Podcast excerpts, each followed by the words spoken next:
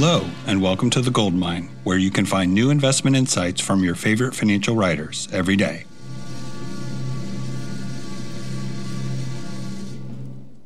Hi, I'm Michael Batnick, and this is This Is Not the Way.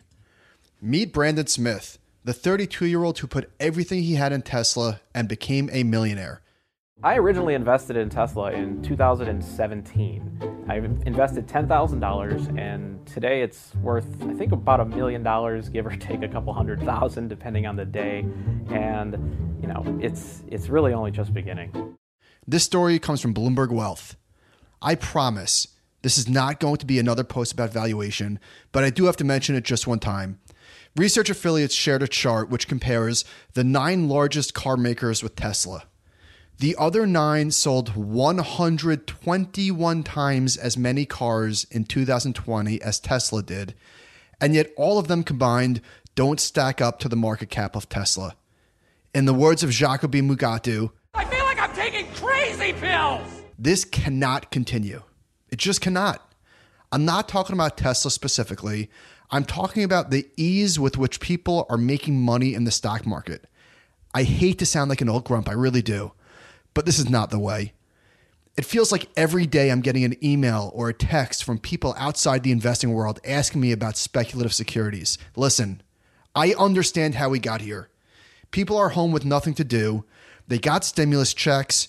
Trading is free. The biggest winners are obvious Zoom, DocuSign, Peloton, all of the names that benefit from COVID. I get it. It feels easy.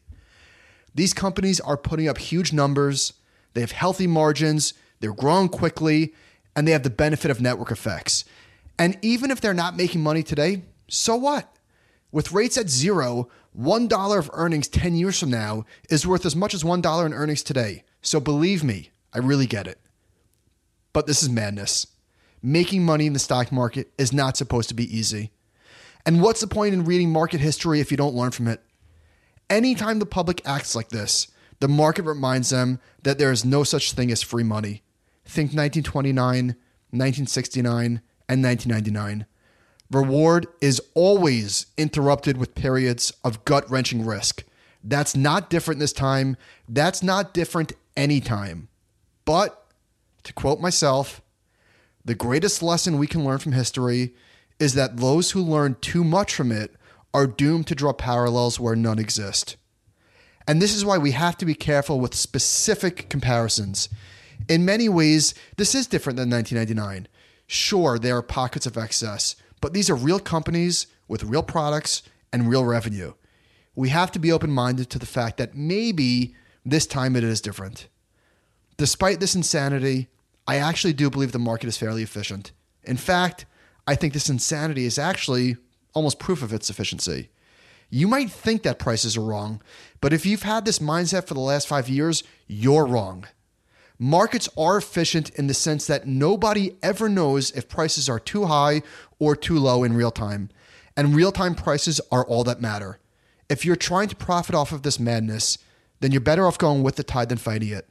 And if you're hell bent on profiting off of a reversal, then you better get the timing right. To which I say, good luck to you. You might think you're smarter than everyone else, but the market is not dumb. It doesn't give away value. It's usually more wrong than right. So, how and when does this end? A couple of months ago, I told the story of my plumber trading stocks. He said to me, no bullshit, he actually said this to me. What should I do? I've got 130 grand in the market and I have no freaking clue what I'm doing. He actually said that. And that was back in July. It would have been so easy to hear that, dump everything I owned, and shorted the market. But I know better. The joke would have been on me if I did that. Since then, his portfolio on an equal weighted basis is up 35%. We could be nearing the end, or this could be just the beginning. Nobody knows what time it is. Nobody. And to paraphrase Adam Smith, the pseudonymous Adam Smith, we're all staring at a clock, wondering what time this thing ends, but the clock has no hands. Look, I'm not looking to see people lose money. I don't gain anything by that. I won't be doing a victory lap if the worst comes to pass. But for anybody listening to this, who has turned $10,000 into $50,000 and thinks they're going to turn that into $100,000, please read a book. Read The Devil Takes the Hindmost or Against the Gods or Your Money and Your Brain by Jason Zweig. There's so many good books to read to check yourself. What I'm trying to say is making money is not supposed to be this easy. History is riddled with good times, but they don't last forever. If you're sitting on stocks that have doubled or quadrupled, please be responsible. Have an exit plan if this thing turns because you don't want to be the last one out the door when the clock strikes midnight. For more of my insights, visit michaelbatnick.com.